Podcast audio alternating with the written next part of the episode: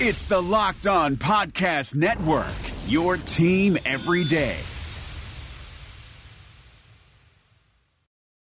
Welcome to the Locked On Titans podcast. I'm your host, Tyler Rowland. Titans fans, it is Friday, so I am only bringing good news and positive vibes to the table to send us off into another quarantine weekend on the right note. We have two pieces of news, two headlines surrounding the Titans over the last 24 hours that we have to get into before the weekend. So both of those are positive developments. So we should have a good conversation about those to start the show. And then we will jump into the second part of our conference call madness. We listened to General Manager Jon Robinson's highlights yesterday. And today we are going to take in Titans head coach Mike Vrabel's highlights from his conference call and hear everything he had to say about the team so far, some of the roster moves, and some of the new players and how the roster stands right now. So, a lot of good tidbits in Mike Vrabel's conference call that we are going to get into. And then we are going to get into the Friday mailbag. And I will answer some of your guys' questions before we head off and end the show for the week. So I'm really excited to get into everything with you guys. Some good pieces of news, an excellent conference call from head coach Mike Vrabel, and then an awesome mailbag to cap off the week and send us into the weekend right. Ready to dive into everything with you guys? Let's get it.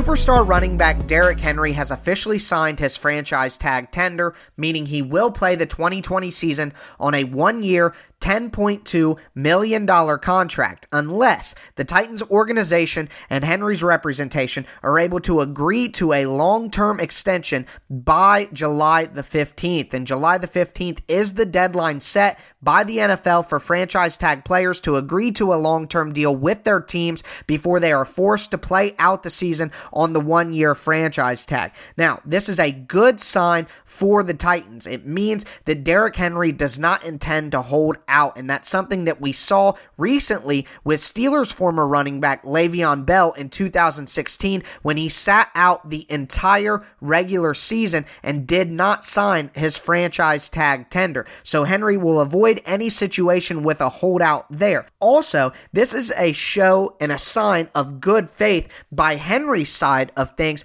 to the Titans organization that they are interested in getting a long term deal done and their feathers aren't ruffled by receiving the franchise tag. Also, this makes sense for Henry financially as the new collective bargaining agreement that was just agreed to by the owners and the Players Association has much more punitive language surrounding holdouts, especially holdouts around franchise tags. So Henry would lose a lot more money and put himself in a much more vulnerable situation if he did not sign his franchise tag tender. Now, from both sides, it does seem like contract negotiations are going positively. Even though General Manager Jon Robinson, in his most recent public appearance on a conference call, did say that the Titans and Henry are still a little bit of ways away and that long term extension talks won't really take place and heat up until the summertime, Henry and Robinson and head coach Mike Vrabel have all spoke very glowingly about each other and about the prospect of returning and reaching a long-term marriage between both sides. So it does seem like things are on a positive trajectory for the Titans and Derrick Henry, reaching a long term extension to keep Henry in Nashville as the focal point of the Titans offense and the Titans team in general going forward into the future.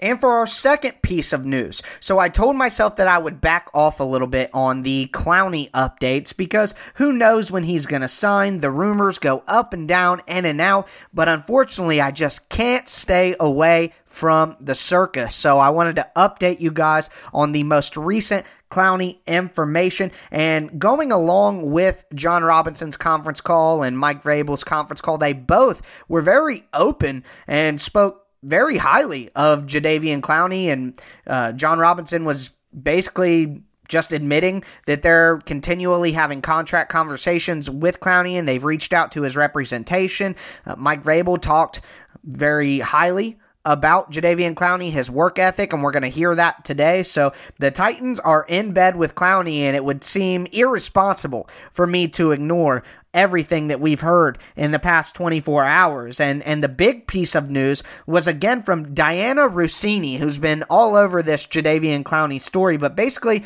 what she had to report was that Clowney has come off that $20 million mark for his contract. He's now looking to be around 17 to 18 million dollars. And the last note was that the Titans and the Seahawks were both still interested. Now, both of those teams, the Titans and the Seahawks, have made moves here recently to add pieces to their roster, which make you question whether or not they're still interested. But according to this report, both of those teams are still battling it out. And right now, based on the projections, it looks like the Titans have about $25 million in cap room. So they most certainly still have the ability to bring the clown to town. But that is going to do it for our Friday news dump here. We are going to get into Mike Vrabel's conference call. And of course, the audio is courtesy of TitansOnline.com. And we will come back with that next.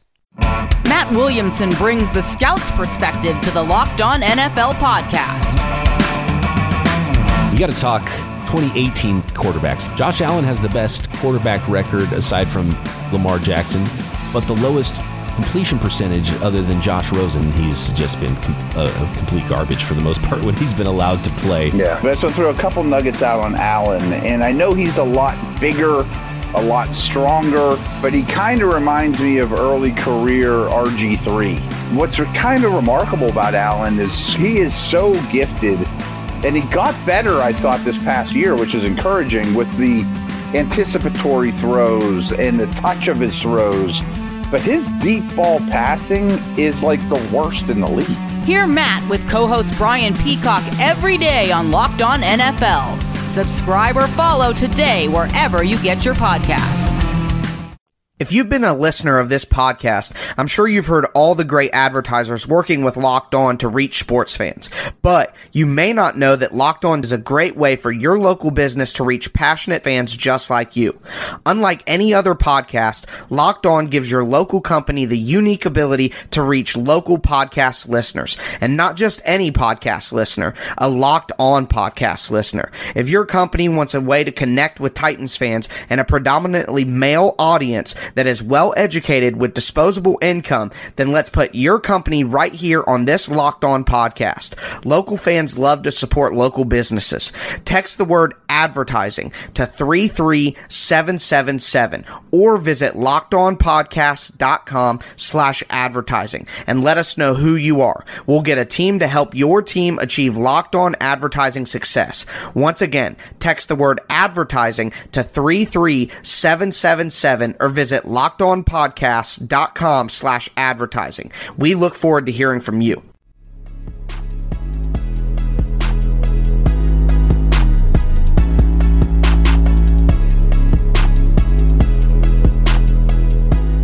Let's get into head coach Mike Vrabel's conference call, audio courtesy of TitansOnline.com. First, Vrabel talks about how he's making sure that players are getting work done and how to integrate new players.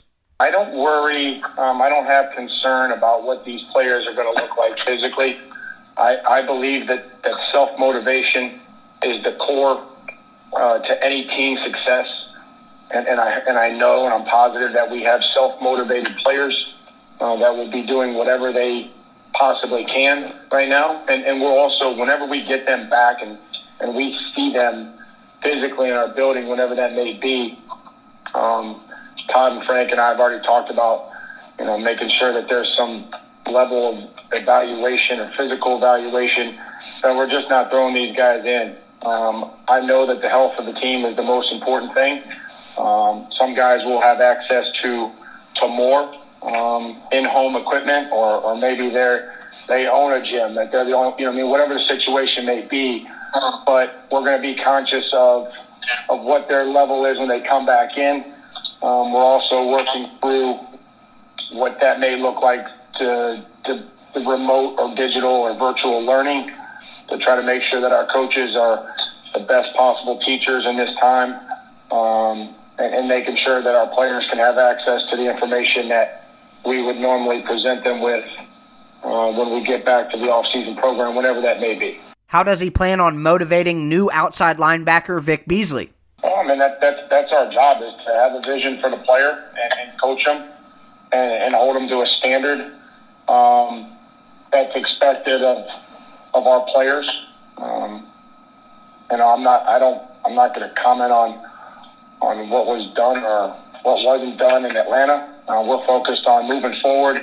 You know, with Vic, with, with a skill set that we like, with a player that can that can run and has some speed, uh, some, some explosiveness, some versatility. We believe. Um, you know, and then that's you know that's what I'll do. That's what Shane will do. That's what so Matt Edwards will do, and you know, there'll be a lot of people involved in in helping him still continue to develop and and try to find a role for us and, and ultimately help us win. How versatile are recent signings Nick Dzubnar and Ty Sambrailo? Well, you know, Nick, and I, I think it's important when you talk about you know special teams or that position that you're referencing, Nick. Um, you know, we're, we're going to coach him. Like he, he's going to be in a he's going to be in a linebacker meeting, and and obviously he he's going to have to to be able to go in a game, much like all our other players that are that are going to be a backup, and that's probably where he's going to start. You know, he's probably going to start out as a as a backup linebacker, but um, that that you can't just be a special teams player. You don't you don't have enough roster spots, and I know that they're going to expand some of that stuff, but that's what they do. And if somebody goes down, and my, my guess is that the best ones that we've had, um, whether that be in Houston or, or here, are guys that can, can go in there and play both spots. You know, they're, they're, they're a premier special teams player, and that's their first role, but they can also, you know, back up at either inside linebacker spot.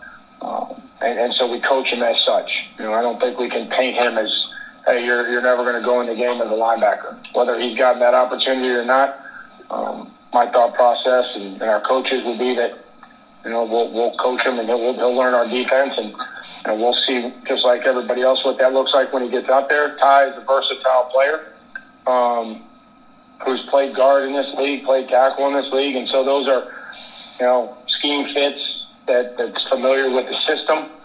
And uh, somebody that we looked at last year um, potentially, but you know, didn't end up working. So we know we know where he's been and, and what he can do, and so I think there's some versatility up there that we uh, covet when we talk about being able to play more than one position. Thoughts on Jadeveon Clowney's health and work ethic? You know, first, obviously the health issue. Um, that that's not for me to decide. I, I know that when I said when I coached JD, JD was prepared. Uh, we did a lot with him. We had a lot of injuries uh, one year. We put him in a lot of different places to try to help him uh, help us affect the game. Um, and then um, he played extremely hard. You know, when, when he played extremely hard. Um, and I'm not sure if he missed any games that year or not, but um, you know, he, he, we put him in a lot of different places. We asked him to do a lot, um, and, and he did do a lot for us. Um, you know, and so never had an issue with, with any of JD's effort um, on the field. Vrabel speaks on backup quarterback Logan Woodside. That's um, that's how you you know you have to build again. Confidence is built through through routine um, performances over a extended uh, period of time. Um, you know the, the body of work that we have for Logan is through the preseason and through practices but his grasp, as, as watched him prepare um, while he was on injured reserve last year, watch him prepare mentally. I was very impressed with that, which is something that uh, for a young player you, you you have concern about sometimes is can he stay engaged. Um, but this was a player that was that was rehabbing while he was um, on injured reserve, stayed locked in, stayed focused in the meetings, and he was ready on the game plan you know, Pat would meet with him at the end of the week like he was going to, to play a football game, which I thought was great. Uh, and, they, and they have a, a really good relationship. And, and Arthur would and obviously spend a lot more time uh, with, with um, Ryan and, and Marcus, but from a mental standpoint, we, we tried to prepare Logan like he was going to go play a football game, even though he was rehabbed. And so now, you know, we'll see what he looks like physically when we can get him back out there throwing, and then uh, and then we'll make decisions. But that you know, whoever ends up being being on the roster, you know, we have full confidence in uh, that they can go out there and do their job. Assessing the current edge group. Well, we have some guys that have played and made plays in this league. I think there's some versatility. I think we have some young guys that we wanted to work with and did work with, but um, we'll have an opportunity to continue to work with, whether that's, uh, you know, Reggie Gilbert hasn't played a whole lot of, of plays for us, but certainly showed, excuse me, flashes of things that we, we like. Um, you know, Roberson um, showed flashes, and then obviously um, trying to get um, DeAndre Walker back healthy. Those are three younger bodies. You know, two guys going in their second year, one guy, you know, going into his fourth year. But then other guys that have played, a, you know, a lot of football for us. You know, Har- Harold's played a lot of football, and and Kamalei's played a lot of football for us. Um, you know, we'll have to get Vic brought up to speed on uh, as soon as we can. And, and, and as always with any player, as much as they can handle, that's what we'll give them. If they can handle that, and they prove to be proficient in, in the things that we've asked them to do, uh, then we'll look to give them some more. Um, uh, and, and, then Josh Smith, a, guy that we signed back, um, a, a, local guy that in his short time with us um, showed that, that he had some of the skills needed to, to play the position and that, that we wanted to continue to work with him in my opinion, the best snippet from Mike Vrabel's conference call is his answer to how Jeffrey Simmons can move into the Jurrell Casey role. Also, just talks a little bit about the multiplicity up front from defensive linemen. Well, I mean, I think that's obviously um, a transition that we hope, and that would be the plan, um, is to be able to uh, expand Jeffrey's role um, moving into his second year. And um, we are excited that that he's feeling better, that he's doing well, and that he continues to work with with Todd um, and Frank per the NFL guidelines as it relates to, to players that are rehabbing. And that's kind of where we see, you know, Jeffrey moving in that direction. So that's um, that that's all going to play out once we get back here. But those are that's a position that he knows and and rotated at and then played some at. But I, I think you, you'd obviously like to have him on the field more than you. Yeah, I don't want to um, undermine what what a one technique and a three technique is, but one guy is shaded on the guard and one guy is shaded on the center. So, yeah, I think that when you talk about, you know, I, I don't think there's as many double teams as what maybe there was 10 years ago. Um, they still occur with, with both the shade and three, and, and I think that he has done that. Uh, both of those guys, we, we always look at those guys, and some guys are going to have to play over the center. Some guys are going to have to kick to the guard based on their front, our front, or what their formation is, or what their motion is, and, and our adjustment. So you know, there'll be times where the nose may be in a three technique, and, and you're wondering why. And just the same way as a three te- or the tackle is going to be in the shade sometimes. Vrabel talks about leadership on the football team after losing so many key veterans. I'm going to try to say like leadership. Um, you know, I know that our guys are out there and they're in communication. I'm in communication with our with our players to make sure that their health and their family's health and safety uh, for, is at the forefront. Um, but yeah, I've thought about what maybe some of these virtual meetings would look like and would like to empower those players at that position to, to come up with the time that they'd like to have the coach available. Uh, let's say from 7 in the morning till 3 o'clock in the afternoon. Uh, you got guys on the East Coast, you got guys on the West Coast, and would love to empower the players at that position to come up with a time that they'd like to meet. Our coaches are going to be available. I'm going to be available.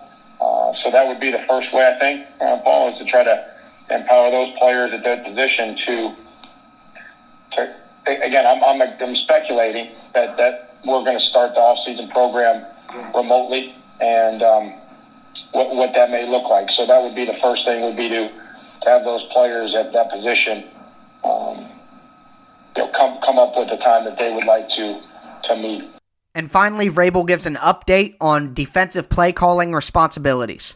No, not yet. Um, you know, still, still obviously, um, you know, processing a lot of that information in, in the role that I want to play. And um, you know, I, I love our staff. I'm excited about our staff. Our conversations in the morning to get the, the playbook exactly how we want it.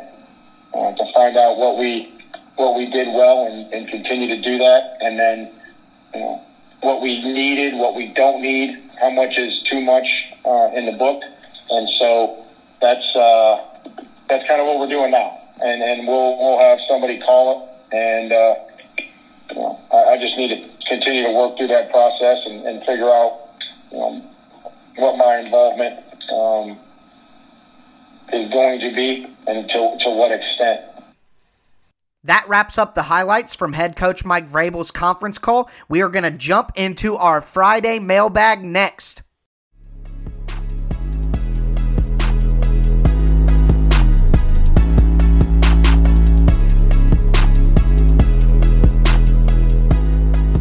Let's cap off the week and head into the weekend as we always do with a Friday mailbag. Now, it's a little bit of a light week. Got about five questions to go over. So make sure that you guys are getting in your mailbag questions to me at Tic Tac Titans on Twitter as soon as possible so that we are ready to go for next week. But I will start with a question from Rex Green. Basically, just asked me to choose between AJ Epenesa and Yetur Gross Matos out of Penn State, Epenesa out of Iowa. Of course, they both are tweeners, not exactly outside linebackers, not exactly defensive tackles. They could probably play a five technique in a base three, four, and maybe rush from the interior and rush off the edge in certain situations. But if I had to pick between the two, I would take Gross Matos. I think he has just a little bit more upside, a little bit more burst to him. So that would be my selection out of those two. And I think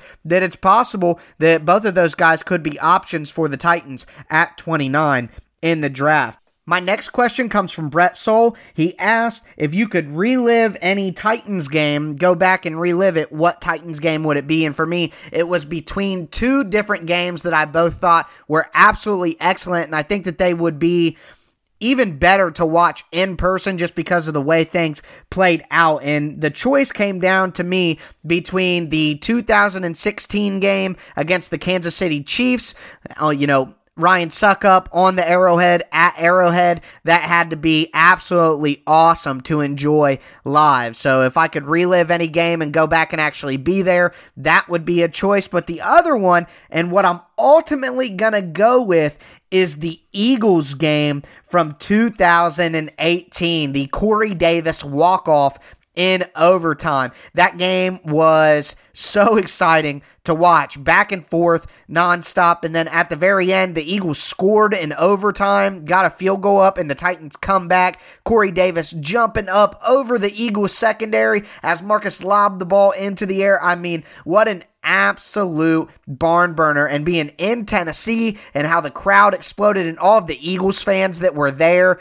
I just think reliving that game and actually being there in person would be such a joy. Just absolutely incredible. I was in person for DeMarco Murray's walk off against the Bengals in, I believe, 2017. It's all blurring together now, but walk off wins and having a, a football game end at the buzzer or with one play, a walk off like Corey Davis's, or even, you know, the other choice, the field goal from Ryan Succop th- those games are just the games that you want to be there in person to experience that moment with all of those different people. So I'm going to go with the Eagles game from 2018, the overtime walk off from Corey Davis, and I will have a close second with that Kansas City game from 2016. The next two questions both come from AJ's Blonde Dot on Twitter. Doesn't actually have his name in his handle or, you know, his name on there. So AJ's Blonde Dot, one of the more creative, better names in all of Titans Twitter. Really enjoy that. But His first question was just my general thoughts on Logan Woodside as QB2 for the Titans. And I think Jon Robinson spoke to that in his conference call that they're going to bring in competition for Logan Woodside, whether that is signing a veteran free agent or whether that is going with a late round draft pick and, and letting them compete. So I feel just like Jon Robinson, I am willing to to see Logan Woodside compete. If he wins the competition and improves to be the best possible backup candidate, then yeah, I think it'd be a, a, good idea to roll with him as a cheap option. But if he gets beat out by a rookie or a veteran, well, then there's a reason that he got beat. So let's just wait and see and see what we get in training camp in the preseason from Logan Woodside. His second question is one of my favorite ones here, and it is What are my three favorite draft picks from the Jon Robinson era? And for me, it is actually pretty easy. Uh, number one is Jayon Brown. Uh, as a fifth round selection, Jayon Brown has turned into one of the best pass coverage linebackers in the NFL and part of one of the best inside linebacker groups in the NFL with Rashaan Evans as well, and being a fifth round pick, the type of value that Jayon Brown has given this football team. And I just enjoy his personality. I know that we, you know, really don't know these guys personally, don't know them as individuals, but from the things I've picked up from Jayon Brown, his interest, his demeanor on camera, his demeanor with his teammates, in my opinion, he's just uh, my favorite draft pick and, and person on the team so far as just a guy. And then my favorite actual player to watch out on the field is third round draft pick, the mayor of Murfreesboro, Kevin Byard. I mean, Byard has become one of the best safeties in the NFL, has been the highest paid safety in the NFL, leads the NFL in interceptions since he's come into the league. So Kevin Byard is is definitely the best draft pick of the Jon Robinson era, and that's my opinion, but it's also just a fact. He's a third round draft pick who became the best safety in the NFL. That I mean, that takes the cake, even though Derrick Henry has been absolutely fantastic, and we'll see what AJ Brown becomes. And Adoree' been pretty solid. And like I mentioned, Jayon already, Rashaan and Harold could all be good. I I get it, but I mean, you can't you can't say anything different than Kevin Byard's the best draft pick of the Jon Robinson era. And then to round off the question, my third favorite draft pick right now has to be AJ Brown. I mean, Titans fans and the fan base are just so starved for a good wide receiver who's entertaining, has some moxie, and you know, get some national buzz. I, I can't act like that's not something that that matters for a team. You know, that the national impact that you have for a franchise is, is super important. And AJ Brown was a big part of the Titans kind of changing the narrative around the franchise last year, and he'll need to continue to keep that up. But those are my three favorite draft pick so far of the Jon Robinson era. And then my last question of the mailbag comes from Sean Salvatore. He basically wants me to go back and, and create an alternate ending for the Super Bowl loss to the Rams to give us a, a, a, positive moment to end the show. And just imagine for me, if you will, close your eyes and see Kevin Dyson shaking off the tackle, spinning free breaking the plane of the end zone with the football, and the Titans score, making it 23 to 22. But here's where I really want to change things up. The Titans elect to not go for the field goal. The Rams have an explosive offense, and with the NFL's overtime rules at the time, if the Rams were to get the ball to start overtime, they would have had a chance to go down, kick a field goal, and that be the end of the game. So the Titans take the ball out of the explosive greatest show on turf Rams offense and try to take matters into their own hands. The Titans line up for the two point conversion. Steve McNair under center. Eddie George single back. The Titans are in three wide. Kevin Dyson to the right by himself. Derrick Mason all the way to the left. Steve McNair calls hike. It's a pass play. He's trying to find Wycheck over the middle at the back of the end zone. He's unable to do so. He scrambles to his right. He sees Kevin Dyson fake inside, dart outside, tries to find Dyson on the end zone boundary, is unable to do so. He's approaching the line of scrimmage. The Rams linebackers are gaining steam. Steve McNair decides at the very last moment to take matters into his own hands. He dives for the end zone, reaches the ball across the pylon, and breaks the plane. Scores a two point conversion, and the Titans win the 1999 Super Bowl 24 to 23. we can only imagine. But that is going to do it for me on today's Locked On Titans episode. Make sure that after you are done listening to this, you go check out the Locked On NFL podcast. There is a lot of general national NFL news going on. Make sure you are all caught up to date on that as well. But as always, I am your host, Tyler Rowland, and this was Locked On Titans.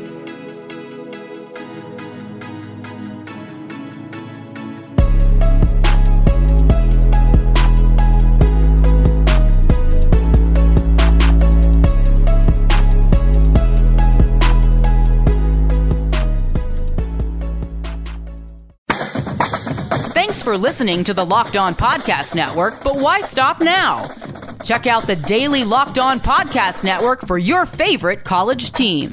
Find it right now in your favorite podcast app and be sure to subscribe or follow so you never miss an episode. The Locked On Podcast Network, your team every day.